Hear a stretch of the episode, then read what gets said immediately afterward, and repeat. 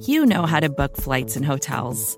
All you're missing is a tool to help you plan that unbelievable travel experience. That's why you need Viator. Book guided tours, excursions, and more in one place. There are over three hundred thousand travel experiences to choose from, so you can find something for everyone. And Viator offers free cancellation and twenty-four seven customer support for worry-free travel. Download the Viator app now and use code Viator ten for ten percent off your first booking in the app. Find travel experiences for you. Do more with Viator. For decades, Milk has been fueling women marathon runners as the O G performance drink. And in the new docuseries Running Sucks, brought to you by Team Milk, Abby Ayers takes us on a journey of self-discovery as she meets several groups of empowered women runners to find out what drives them, what fuels them, and what pushes them to go the distance. And in the process, she learns that she too can be a distance runner. You can watch the series at running sucks the series dot com and register for the inaugural Every Woman's Marathon at every woman's marathon dot com.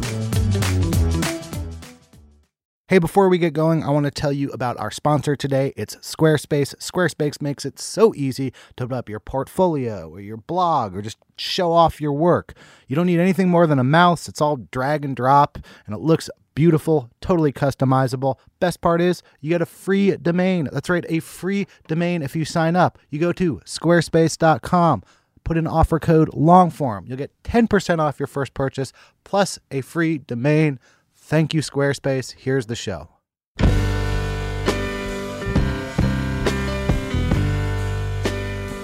Hello, and welcome to the Long Form Podcast. I'm Aaron Lammer, here with Max Linsky and Evan Ratliff. Got a doozy for you guys. What you got, Aaron? Uh, this week on the show, we've got Al Baker, who is a crime reporter for the New York Times. Uh, he has a series out called Murder in the four oh that is tracking, or did track for a year, every homicide in a single precinct in the Bronx, which is itself, I believe, the uh, poorest congressional district in America. I am excited for this episode. Uh, it's a fantastic interview. His father was a police officer. He became a crime reporter. Uh, he's been doing this for over twenty years and has, we could have kept the stories going all night uh, from this interview. Fantastic. If you wanted to... Uh... Keep the stories going all night. Keep the stories going all night. Keep the stories going all night. Sounds like a, like an erotic fiction by email service. Look, if you want to keep the stories going all night and uh, let other people in on these uh, all-night stories that you're telling, uh, you're going to need a, a MailChimp account. They allow a business, a project, a podcast, whatever, whoever you need to keep in touch with uh, to maintain an email list and send out to that email list without all the hassles. Thank you, MailChimp. You have so many fans for your all-night stories, Aaron. All-night story. The new season of All-Night Stories is going to be the best one ever. And now here's Aaron with Al Baker.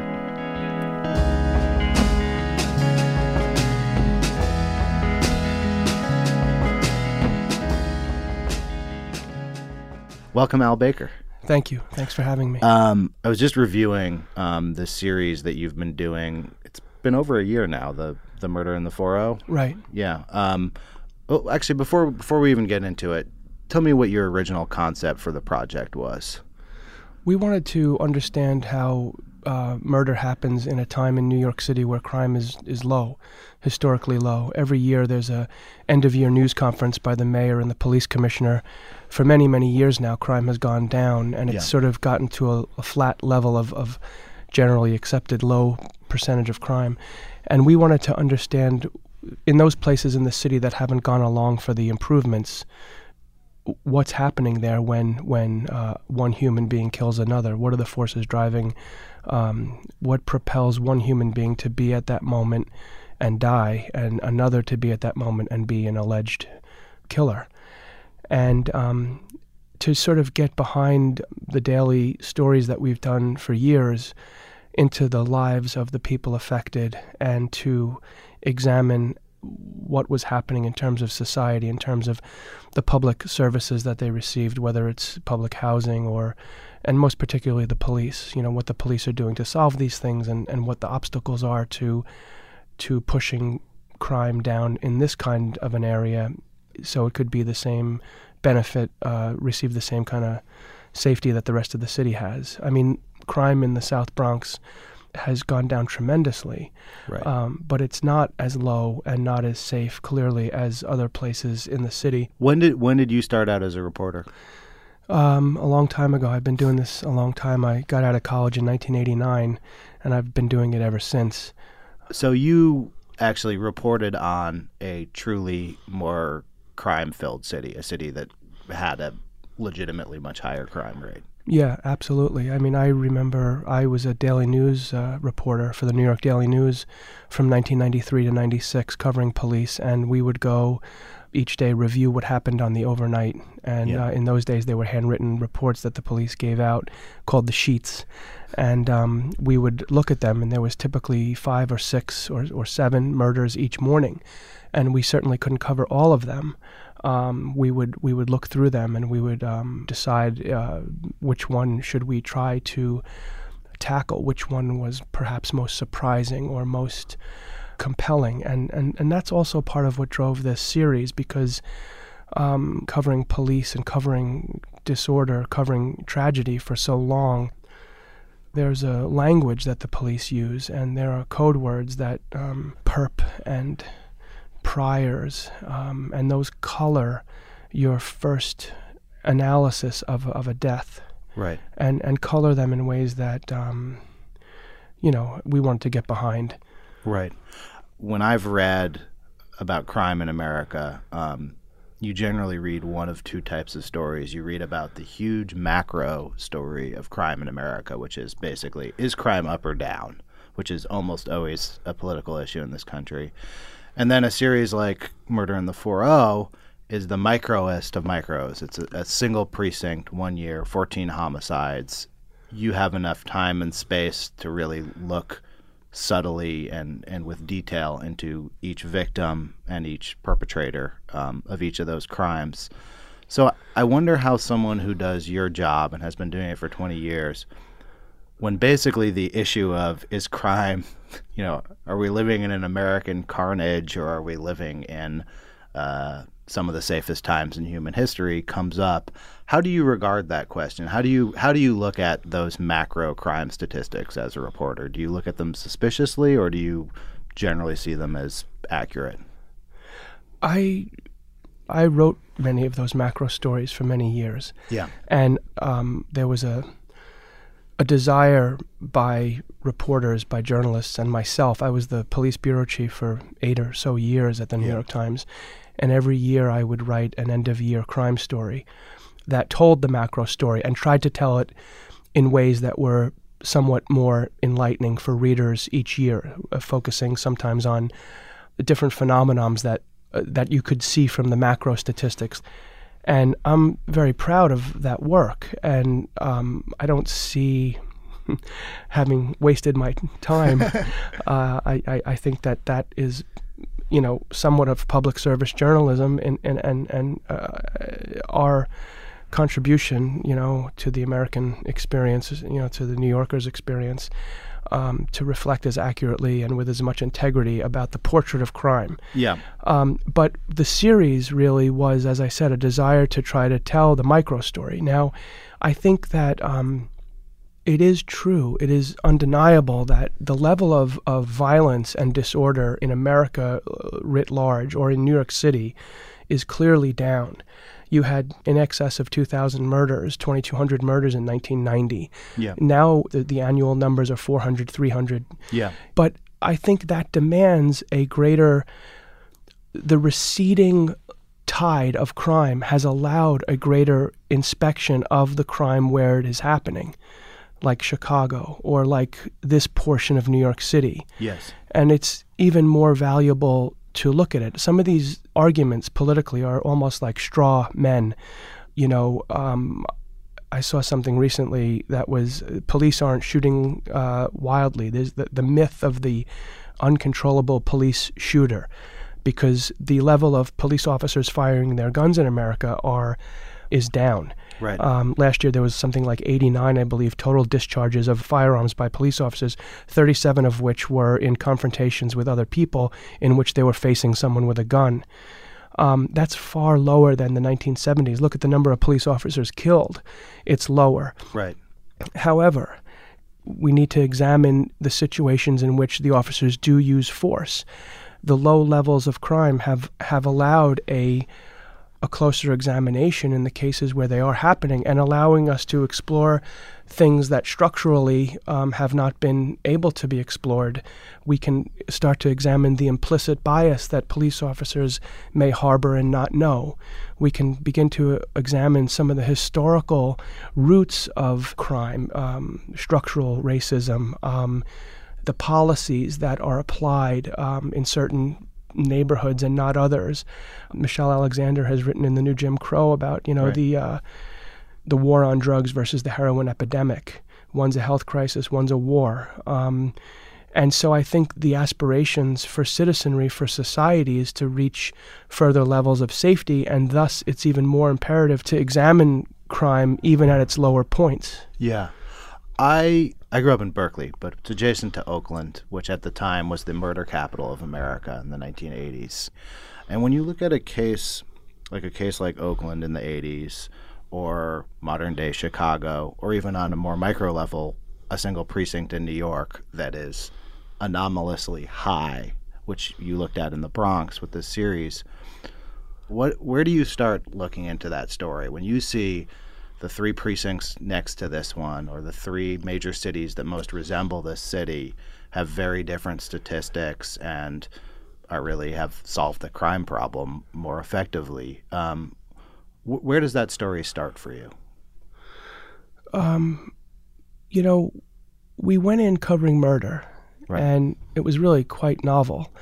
We we stated our purpose in the newspaper in the very first story, yeah, which was sobering. I mean, that's very rare in journalism. Usually you do an investigation, you find the truth uh, in a certain area, and you report it. Yeah. Um, but here we were saying, this was very organic. We're going to cover every time a murder, a homicide occurs, we're going to we're going to write about it. And we didn't know if we would face a two thousand fifteen with one murder or twenty. Right. We wound up, last year there were nine. We wound up with fourteen. So we learned as we went. And there's a lot of things informing our brains as we marched through the year. The first murder of Carmen Torres-Gonzalez um, really exemplified the close-in living and the, the, the sort of crumbling infrastructure of public housing. The South Bronx has fourteen high-rises, fourteen public housing complexes. I think that's the first thing that sort of assaults your senses when you go there. They're almost like waves on the streets. They feel like waves. They feel like towering edifices, towers in which people live very closely together. And um, they are, in many cases, we found disrepair. So, um, and the other thing that hits you right away is a sense of isolation, that you can feel that the streets are very far away. You're in a courtyard, you're in a, another courtyard. It's kind of a cascading series of, of tunnels or something that you're walking into, and it's away from the streets, the sounds of the streets, and it feels in some ways so mammoth and so isolating, and so many times elevator banks are not working. So I think that's, you know, it's the poorest congressional district in America. It has quite a number of methadone clinics, which speaks to the sort of drug addiction that afflicts the area and the drug and alcohol use that permeates the area. There's certainly, you know, stagnation in jobs. I mean, there is some gentrification on the southern end of it. They're trying to gentrify it and um, to build the economy, but it's still a place where a lot of cops talk about it being kind of in a time warp, like fifteen years behind the city or something. Yeah. And, you know, those are the things that you begin. Then as the stories went on, we learned more about how these housing projects can become organizing principles for young men, and young men who are often watched, you know, their parents um, engaged in the criminal justice system, or got taken from them at some point and put into foster homes, or, or um, some kind of uh, public living arrangement, um, mental health, um, the transition from a public hospital, Lincoln Medical and Mental Health Center, back to the homes. Is there is there enough support when you return someone who's got a mental illness back to a mother who's struggling and, and, and impoverished, or has health issues of her own and can't work? And then on the street, there are the crews that have formed. and almost as a matter of um, survival. I mean, so as each murder, as we covered each murder, yeah. our knowledge of it kind of built. And I, these are some of the factors that, that feed into it, I would say, why it might not be experiencing the same crime declines as other places. Yeah. Um, for you, when you show up for that first, that very first story in Murder in the four oh, and you don't have a strong background in this particular area, this particular precinct, this particular housing project, what do you do? Where where do you start when you're reconstructing the first crime?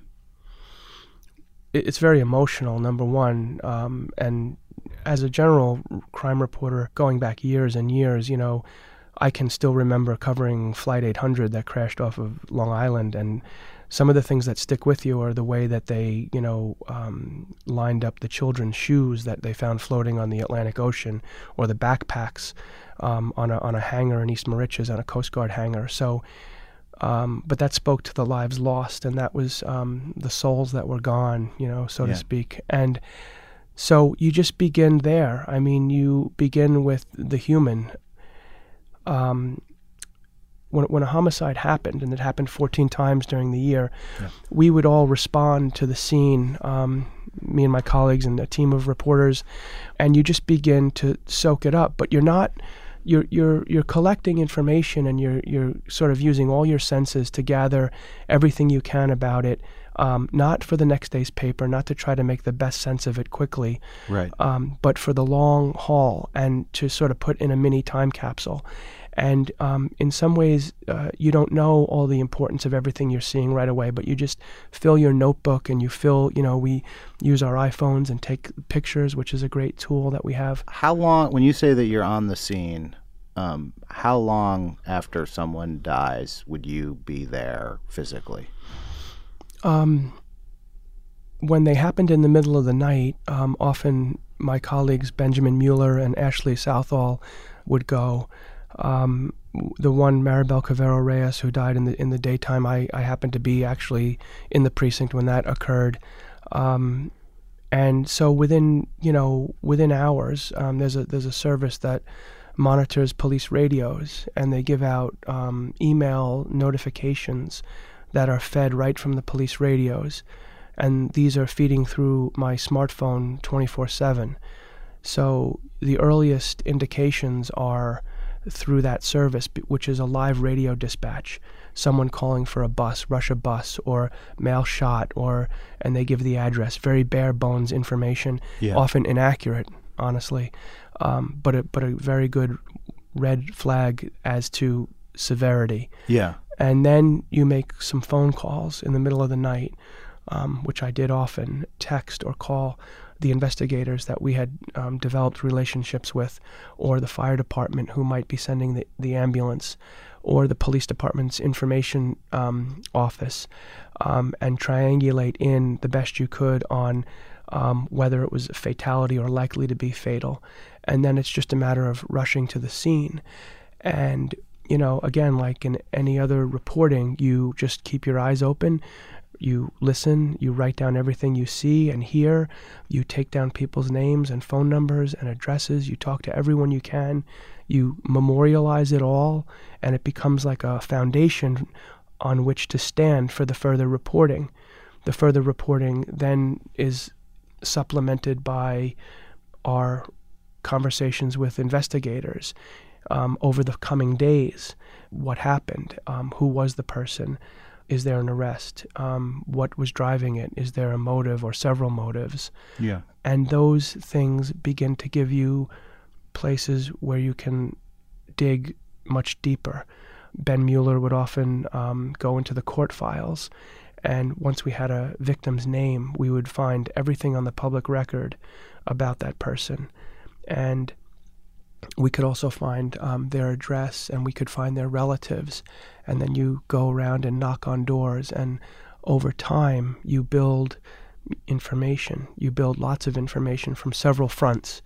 And that was the real gift of this project, and, and why it was why it was so fulfilling, because you we really felt like we could follow each thing as as far as we possibly could till we were satisfied and that we, we really understood it emotionally and factually, obviously, and um, policy-wise, and, and what it meant, and, and just how it fit into the the story of murder in New York in a safe age.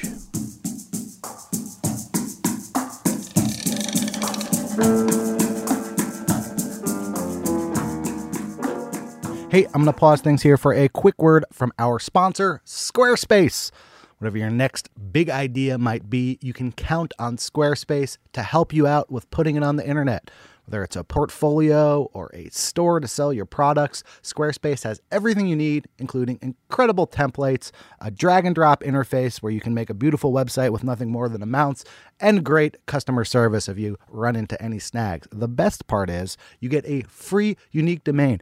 You know, sometimes you go to someone's website and it's like not a unique domain. It's like some weird long string. Not with Squarespace. You'll get the domain that you want, and this comes when you sign up. That's right. So you make your next move. You go to squarespace dot com. You enter code LONGFORM. You'll get ten percent off your first purchase. You'll get the free unique domain, and you'll be supporting the show. Again, squarespace dot com, code L O N G F O R M. Start getting that idea into the world today. Thank you, Squarespace. Here I am back with Al Baker.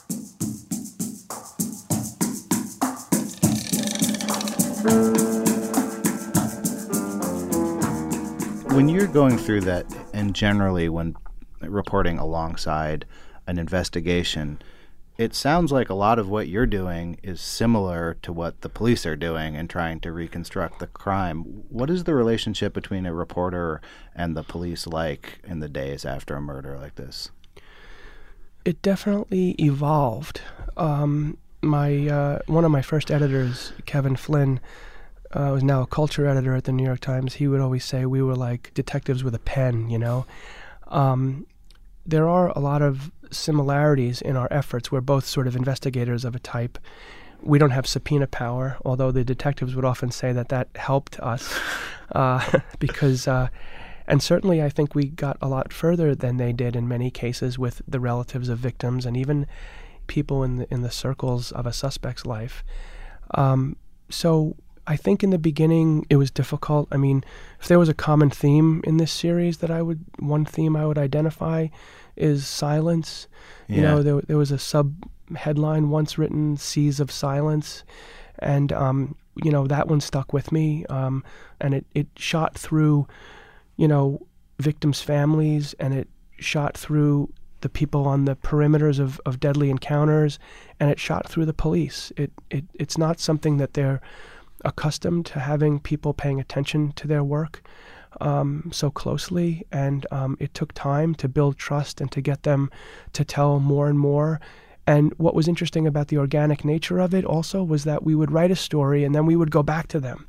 Let's do this again. Yeah. And so um, we went to a, a journalism class once, and they asked very good questions. And one, Ben and I, and one one question they asked was, um, you know, how do you maintain sources in the police department, and how do you maintain a sense of um, integrity and responsibility with other sources, with civilians and people and families who've suffered from the death of a loved one or their friends? And, you know, the the clearest way to do that is really the power of the writing. I mean, when we did these stories, we would have, you know, fourteen, fifteen, sixteen inch piles of paper from the notes, the transcribing the notebooks and the court files and the public documents or the Facebook postings or um, the feeds from victims who lived in Mexico to trace the arc of their life back to a home country if it was an immigrant victim, as it was in the case of Roberto Rodriguez and Nadia Saavedra. And uh, for Maribel Caveros Reyes, it was Ecuador. Um, so we, we had stringers who went to their homes, and we saw the impact of a death in the Bronx to a place across the world. Right. And um, those piles of papers, from that you have to write a newspaper story. And we had the great blessing of our editors and the, and the newspaper itself to write long. And even then it was difficult. Even, you know, we found like we could have written double the amount for every story, at least in our minds, you know. So the responsibility of taking weeks of investigations and distilling it into a meaningful form that people could understand or find meaning in is a rigorous and necessary process. And in doing that, that helped gain respect with the police. You know, the police often looked at the stories and said, gee, you know, you went to Mexico and found wedding pictures of Nadia walking through the hills of Mexico in her white dress with her family and put that in the paper. My gosh, like we, we that's outside the scope of our aim to make an arrest and close a case, and yet they were touched by it. And even when we wrote some hard truths, you know, they respected it because it was truthful and it was explained in a way that made sense to them. And so I felt that with each story, that was the testament of our dignity, of our integrity, of our careful journalism. And so as time went on, the police came to see and understand exactly what we were doing, because in the beginning, I don't think they believed when we said we're going to write every murder. I don't think they believed it until they saw it. And they didn't even believe it in the first couple of times. It almost took through halfway through the year to really say, oh, wow, they really are writing every story, and they're writing them at three thousand, four thousand words. I mean, um, all of that in the mix built over time and um, allowed us to work closer together and to understand these things more deeply as we went.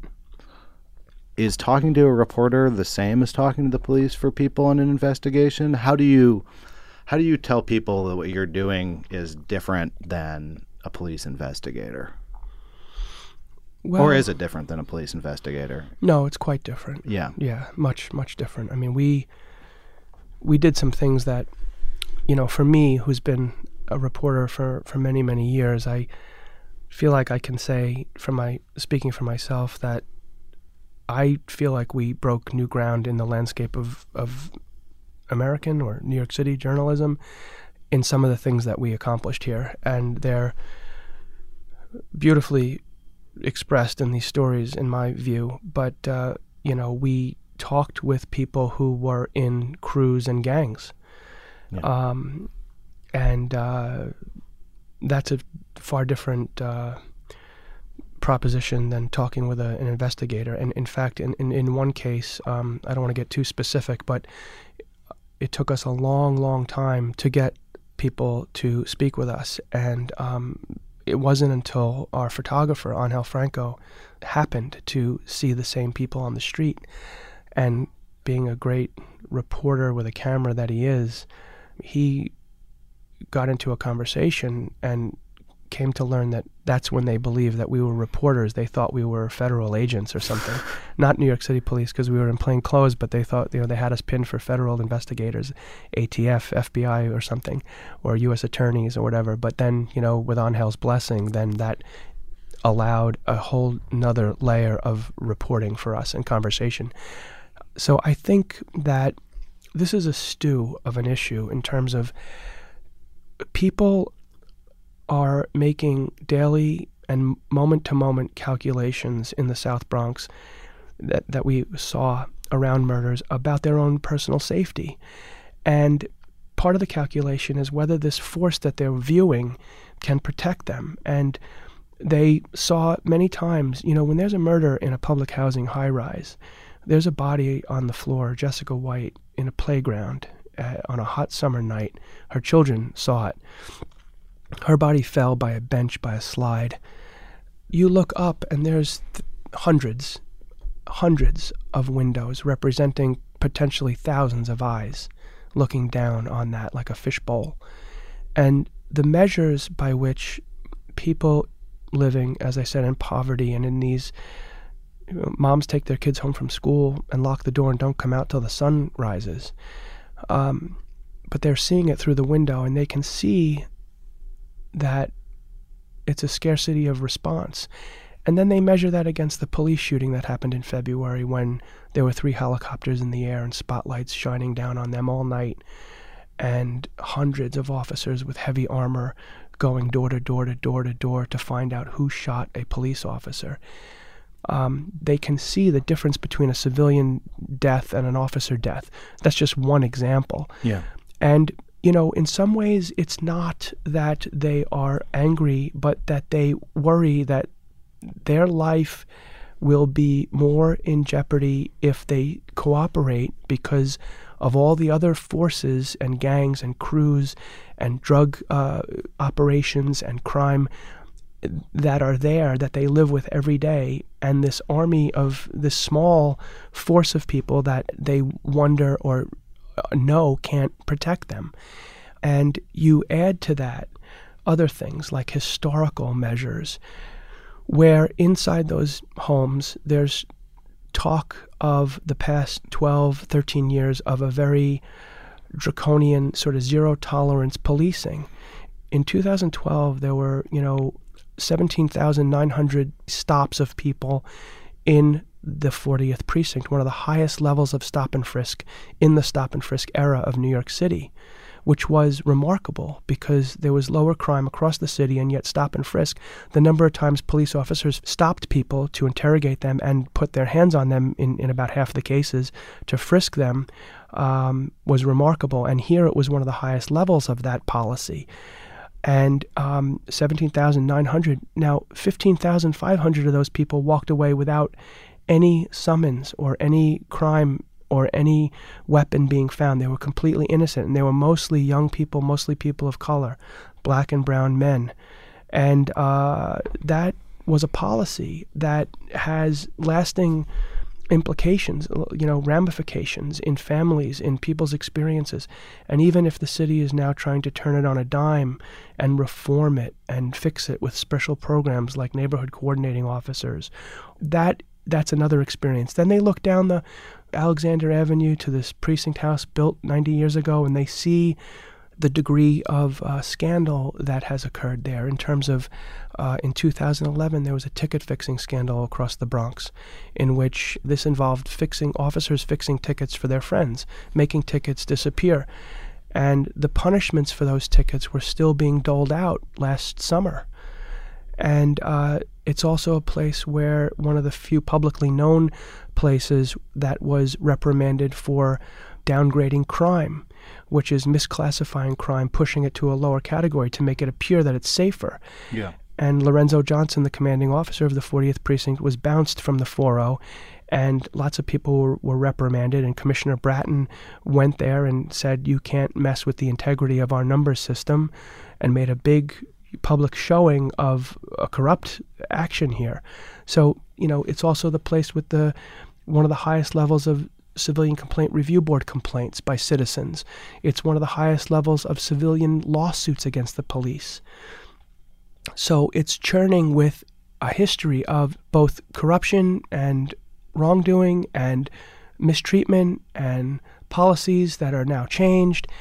And and then into that, you know, when it comes to the very personal, intimate experience, a body falls. And this is part of our, the purpose of our project, too. You know, a body falls. Man, so-called man kills man. Human kills human. In that most intimate moment, this is where some of these long-time grievances find a steam valve. And for one reason or another, there's no speaking coming forward. And the detectives, the investigators, they need people to speak to make the cases. When Jessica White died, when she was shot, a man um, seen on a video coming down the elevator, walking across the courtyard sidewalk, shoots, runs, shooting for someone else, and she gets hit by the bullet. And for her mother, it was the third person in the family to die in that same con- tiny little spot in the public housing complex. So the magnitude of loss for that woman is unbearable. And to for her to look out the window and see, you know, a lone crime scene tape blowing in the breeze, as we wrote, is, is um, you know, is disheartening. And, and everyone can see that. And, and so some of, some of the resource issues definitely play into it. Some of the feeling that, you know, other people we interviewed, when they call police for help, they wind up in handcuffs for some prior minor violation. Yeah. There's a lot of immigrants in the community who have certain feelings about getting involved with the police, suspecting um, the police. So it's quite an issue. Your father was a police officer. Yes. How how does that play into when, when you're dealing with a police officer? You have a, a full lifetime of history um, knowing people who do police work. What was your relationship with your father like around his work as an officer? It was quite amazing. I it must have been uh, gonna choke me up here. It's good. It, it must have been very difficult for my dad because um, he would, you know, he he had a very fortunate career. He was a lieutenant in the Emergency Service Unit, which is a sort of an elite unit. I mean, they, and he he was very devoted to his um, fellow officers. I think he knew that cops don't get sent out there with the tools to survive, um, whether they be verbal or tactical or even equipment. And I think he spent a lot of his time trying to work on that stuff. Um, he was very fortunate. There were many times where he should probably, by all rights, been wounded or dead. You know, looking back on it as an adult, I think I can see more of what was in his eyes when he looked at me and my brother, which was maybe just how precious we were or some of the fear of what the world had out there. You know, I probably somehow absorbed that kind of care and love. And I think that he he had a great influence in me in wanting to get the story right. He worked on overnight shifts, and I remember as a kid, I would look out the window and watch his taillights kind of disappear. There was a, there was a, um, I had a great sense of the danger he was in. And, you know, um, he, he, his taillights would go down the block, and the red of the, he had a little Volvo, old Volvo, like a sixty-five Volvo. And the, the taillights would kind of come back and then disappear in some trees. And I knew like the four brakes and then the last one, and then he made a turn, and I could hear the shift of the car, like, I can still hear it in my head. And then it would, as he got louder, as the as he shifted from first gear to second gear to third gear, and then it was gone. And I said, all right, I'll see, you know, we'll see if he comes back. But, uh, and sometimes he came back with, uh, I remember he had some shotgun pellets in his cheek one time. He had been stabbed in the calf another time. And he would come in. Uh, what what area was he working he in? He worked mostly in Brooklyn. Yeah, he Brooklyn. worked in Sixth Truck, which is attached to East New York, to the seven five precinct, which that was one area we looked at to cover in this story. Um, but we thought that some of the narratives had been pretty well laid out. And also it was a little bit unmanageable in the sense that they had quite a lot more homicides. Yeah.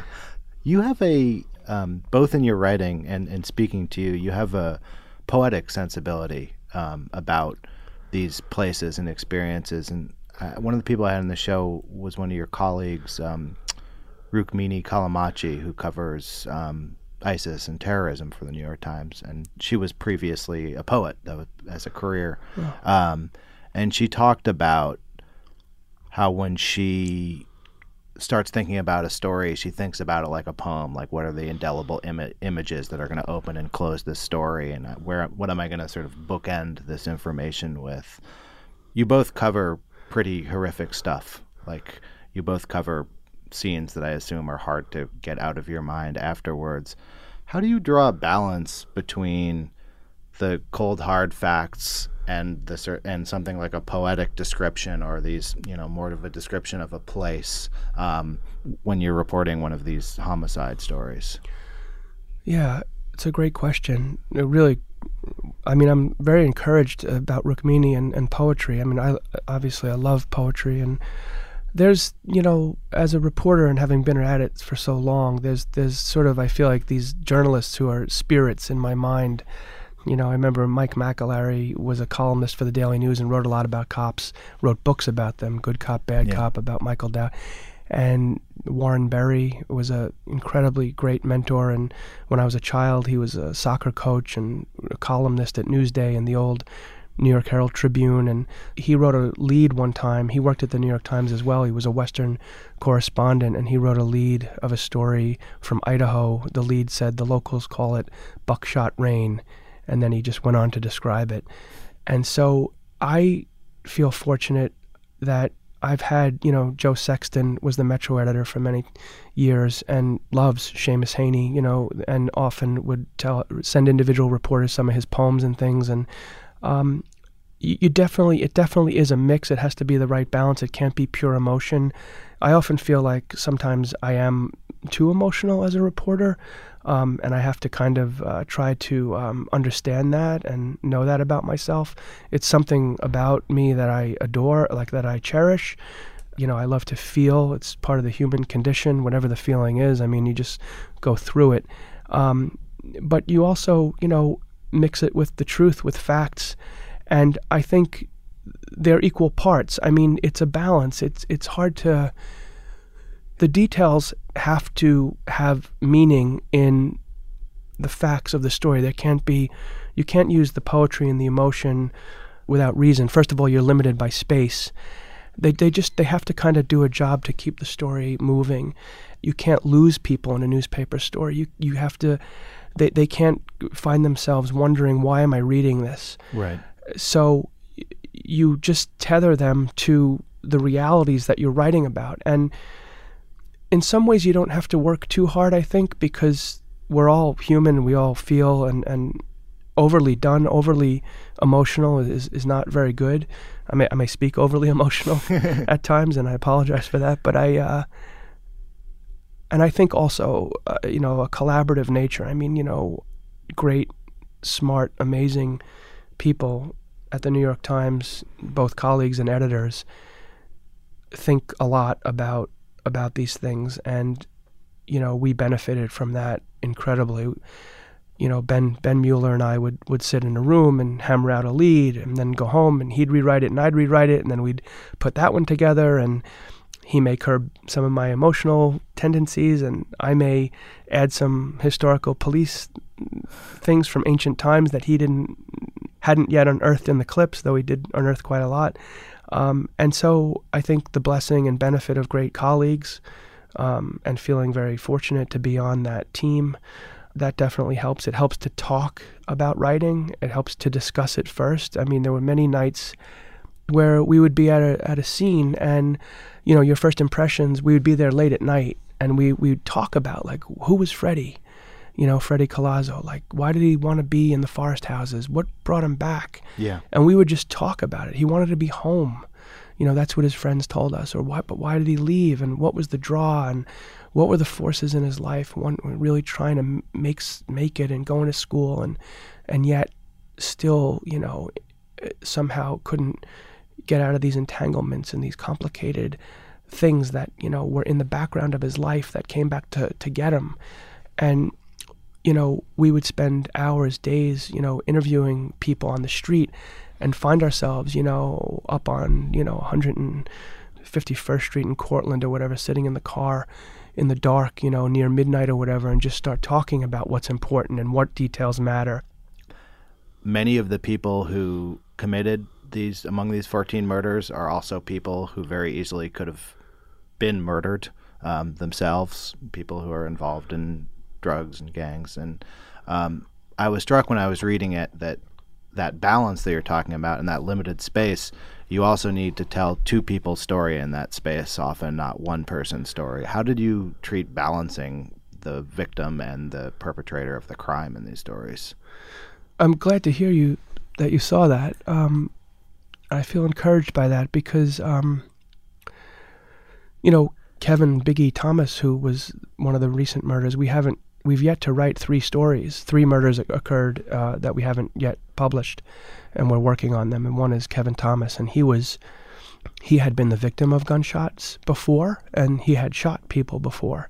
And um, so he was on, as the police would say, you know, both sides of the gun. And ultimately, he was killed on October twenty-third, shot several times um, in the Mott Haven houses in the southern portion of the precinct. But I think that's exactly right. I mean, another theme that runs through these stories to me, and I could do a whole nother year on the children of the four oh, that's, that's, is the children. There's got to be dozens of children abandoned by both dead parents and, and siblings, and by imprisoned or on the run or, what, you know, criminally affected perpetrators. So if you count the wreckage on both sides, there's quite a lot of just kids just in one year walking around the earth with these horrific memories. And Heaven Irizarry survived a knifing by her grandfather who killed her grandmother right in front of her. The last thing her grandmother said was, was run. Um, and she did, and she lived, and she was stabbed five times, but she had the courage to run upstairs to her, uh, her neighbor who had cared for her. And so the the lives of the victims in many ways often are unexamined by, by the public entities, by the police. And so we felt a responsibility to tell their stories as well. And the premise of the project was what forces are driving each person to that point. Um, many of the victims had criminal records, and many of the many of the suspects had lives that were underserved, I think they would say, or failed. Felix Volquez, who who stabbed Miss Carmen Torres-Gonzalez, the very first murder of the year, he had been um, someone with a history of schizophrenia who attacked a coworker in a Manhattan restaurant with a plate, and he was he was uh, prosecuted for that, but neither the defense attorney or the prosecutors really raised mental illness, and then he had been treated several times. If you want to understand how it came to be that a woman caring for her mother in a public housing apartment came to be killed by a, a man who lived with his mother across the hall, you have to understand that man's life and the voices that he heard and how he targeted her. And and that's an example of the poetry as well, and the and the details supporting the story, because Carmen's voice was a voice that this man heard, Mister Felix Volquez, and he was threatened by that voice because he'd heard other voices. And ultimately, like, her kindness and her speaking in this very narrow hallway um, to her mother's caregiver, and sort of being in this common space, it was stunning because it was so close as to be a domestic killing, and yet as much a stranger murder as you could ever imagine at the same time. But to understand that, you had to understand the perpetrator's background and history and what brought him there, and the wreckage of, of the life that was created by his action. Yeah. Um, it, it was equally important to me. Do you have, like, ambitions to ever revisit these stories? I was just thinking the biggest echo, maybe it's the Bronx connections. I remember reading um, Random Family, um, Adrian LeBlanc's book, um, which traces a bunch of people living in the Bronx through about two decades of prison and children moving different houses. And, you know, um, it's a lot about the reverberation of how something that happened twenty years ago could lead to a completely different present. And, and, and in your stories, it seems like there's a lot of reverberations to the past, and then these actions are going to trigger many things down the line. Yeah, absolutely. Yeah, it's a great question. Uh, you know, I, um, for the New York Times and for, for our editors, Wendell Jameson and, and Henri Cavant, to let us do this, uh, to give us this gift of, of long-form journalism. I mean, it's been, to me, probably the single most fulfilling thing I've done, despite all the sadness and emotion of it, and the and the subject matter being quite heavy and hard. Uh, and that and that's another way that we connected with detectives, was just by sharing that that humanity, you know, how they how they can absorb these things and move on. But it's hard to move on. I feel a great responsibility in some ways to write more, because I feel like there's a lot more that we know that we could say and we should say in some way.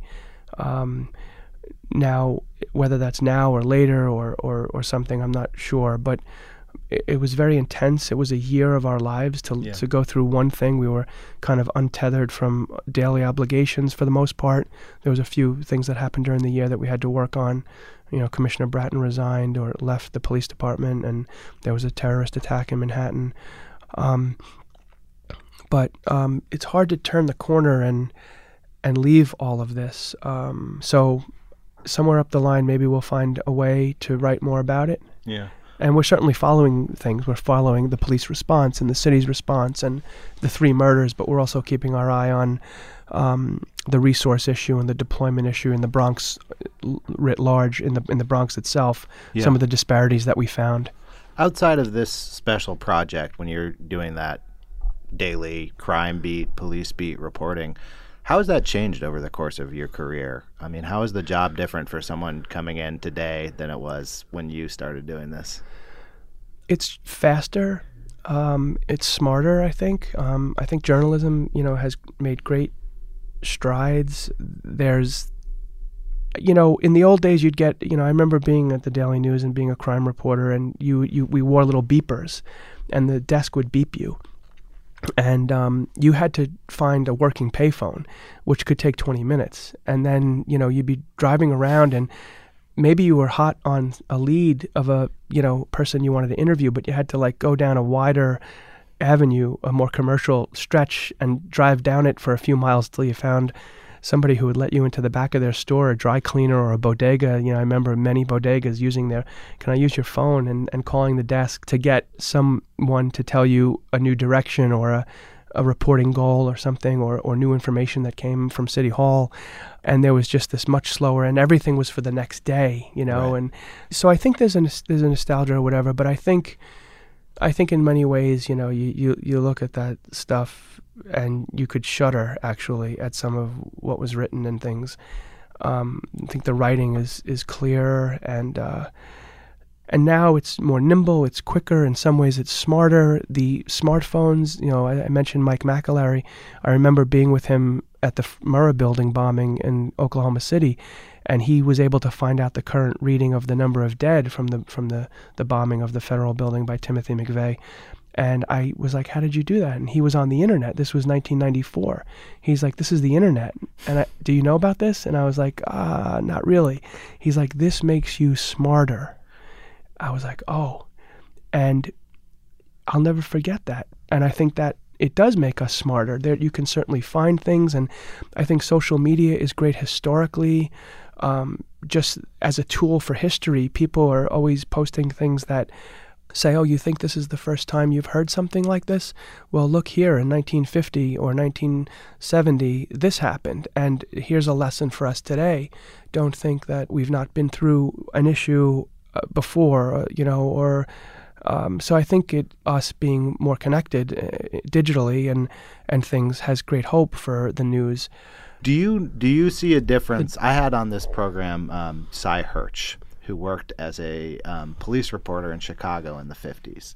And he described the relationship between journalists and the police then as, he was like, look, journalism was mostly a working class profession. The same kind of people became journalists as became cops. There was like a lot of, you know, a lot of drinking shared between the two of them. Um, and then he described meeting kids who want to be journalists today.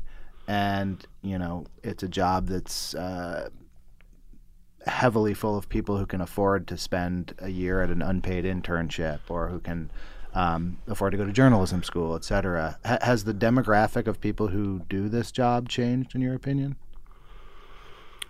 I think perhaps there's some truth in that. I, I definitely think that some of the great traditions of, of journal, I agree that it was a blue-collar kind of a craft. I mean, even from the way the the paper, I mean, there was hot lead, and, you know, they called it the wood, the front page, because it was literally like when the, the cap, the letters had a, it was much, it was it was more of like building a fence than anything in some ways, the the pressmen and the way that, the, even that word.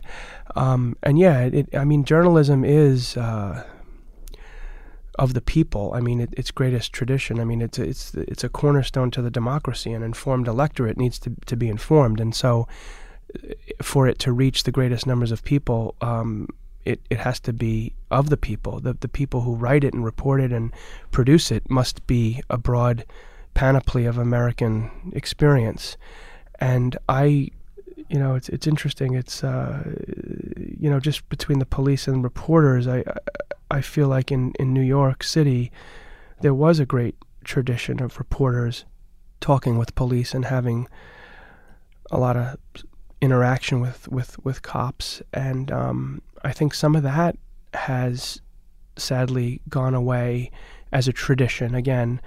Um, and, and, and I don't know if that's a reflection of the reporting staffs, or if it's a reflection of the way that policing has become much more careful. I, I often think that the police are too careful. I mean, one of the one of the breathtaking things about this was that they let the men and women of the New York Police Department, you know, they spoke with us, and we developed our own depths of trust. And, and I had quite deep connection to them for all these murders. And um, I don't think the police understand the, well, they, they understand it, but they, they they don't let the quality of their human beings come out as much as they should. I mean, some of the greatest stories they have are in the lives and work of the people in the department, and they, they ought to let more of them talk more freely.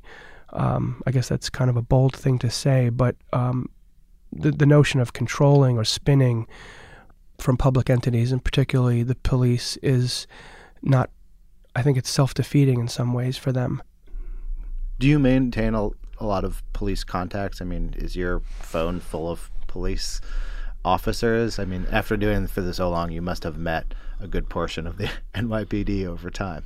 I have, I do, and I and I, I've known them for so long that sometimes I can have conversations that are also emotional in terms of, uh, you know, John Timoney died uh, last year, and uh, he was someone I knew and covered, and certainly a, a an incredibly inspiring figure within policing circles. You know, uh, you asked about my dad, and I think part of being the son of a cop made me understand that pe- police are human, and certainly having um, grown up with a with a father who was a policeman, um, I saw the toll it took on him, and, you know, watched him come home and put his gun in a little steel box that he had bolted to the ceiling of a laundry of our laundry room, and a, a little he painted it bright red, and there was a lock on it, and it's the first thing he did. He came home, took his gun off, put it in the box, locked it, you know, and I saw cars come to get him. Um, speeding state troopers came to our house and took him away for heavy jobs that he was being called to go into. Um, and just watched his, you know, and he also told stories to my friends. My friends would always say, tell a story. And he'd tell the story about the dog on a board on a, on a middle of a six-story building with no windows. German Shepherd just walking back and forth on this plank of wood that I guess a painter would use or whatever, but how did the dog get there?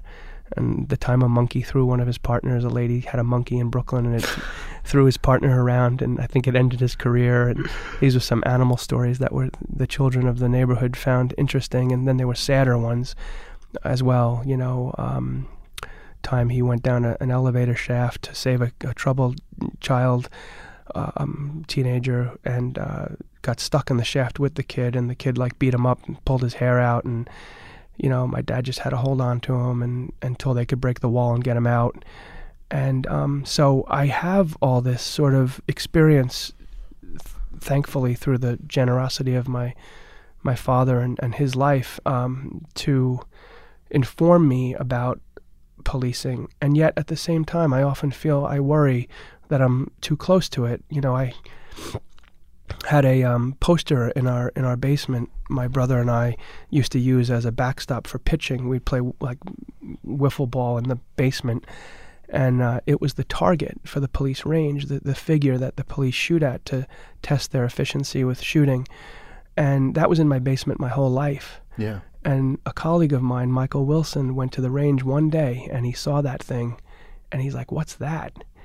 And he wrote a story about it that was incredible, and it was turns out it was called The Thug, and he explored some the- themes in that in that story that were so true because he said that he wanted to find the model for the uh, for the target. It was a man standing there with a gun in a, and you shot at him to qualify for for your weapon, and uh, he wrote in the story how everybody thought it looked like everyone. It was sort of a generic look of a, a white male in, in the in the nineteen sixties and seventies with the mutton chop sideburns and stuff. Yeah. But me and my brother said it was my dad. We said, that looks like you. So the the things he found in the story were...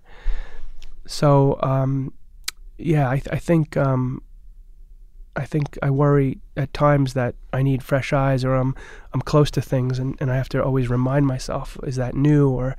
am I seeing this correctly? And I think that helps me in some ways, or I'll talk to people about it. it it's a very real question. You had talked earlier about, you know, the the pre-internet tips and tricks, which is something that um, takes many years to build up, that kind of a knowledge. But I've also talked to people who on the show who do um, things like war reporting, and say, like, you know, don't do you don't do it after forty. You got you know you got to stop at a certain point. It's both addictive and it like changes your perspective on what it is. Um, what what do you want to do from here? What's next for you? Oh, um, well, I want to keep writing and keep, you know, expanding law enforcement coverage. Yeah. Um, and maybe think about revisiting this. And um, I want to write more long form things because I really enjoyed this um, process. Um, you know, the world is everywhere. When I was a younger reporter, I had a goal to be a foreign correspondent, and my life worked out in a way that I haven't yet made that decision. But my wife said to me, you know, you you did want to see uh, places in the world that were in extreme duress and suffering, and you, you talk about, you know, feeling like you have the the, the strength really, and the and the um, and the understanding of the responsibility to cover things that are quite grave, and to try to, as best you can, to make a contribution to our, our world by shining light on it. You know, that's what you've decided to do, and that's what you've always aspired to. And, you know, it's funny that at this point in your life, I'm forty-nine years old, and she's like, you know, it, it, it's sort of, you found kind of like that situation right here in New York in a way. And I think in many ways that's true. I mean, the world is everywhere. It's right here where we're sitting. It's the corner outside the building. It's the Bronx. It's it's um, a foreign country. You know, um, there's there's a lot of commonality in humanity, and obviously, and, and so I, I I just, whatever I do, I want to bring the greatest level of respect and hard work ethic and um, a search for truth that I can. Well, um, thank you very much for this interview. This was very interesting. Thank you.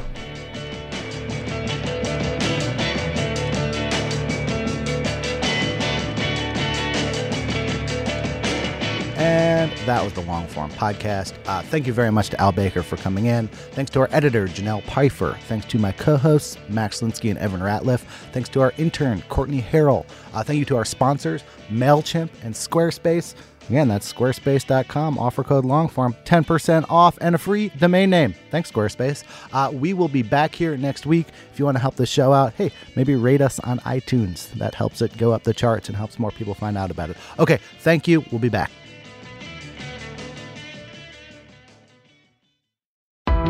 Why do you run? Why does anyone? I always thought that runners loved running, and that's not the case. Most runners hate running. But they choose to do it. In the new docuseries Running Sucks, brought to you by Team Milk, Abby Ayers learns why women runners everywhere are driven to go the distance. It really is about taking my power back and proving myself wrong. Team Milk is about fueling women's performance and helping them along their marathon journeys. You can sign up now for the inaugural Every Woman's Marathon, taking place in Savannah, Georgia on November sixteenth, twenty twenty-four.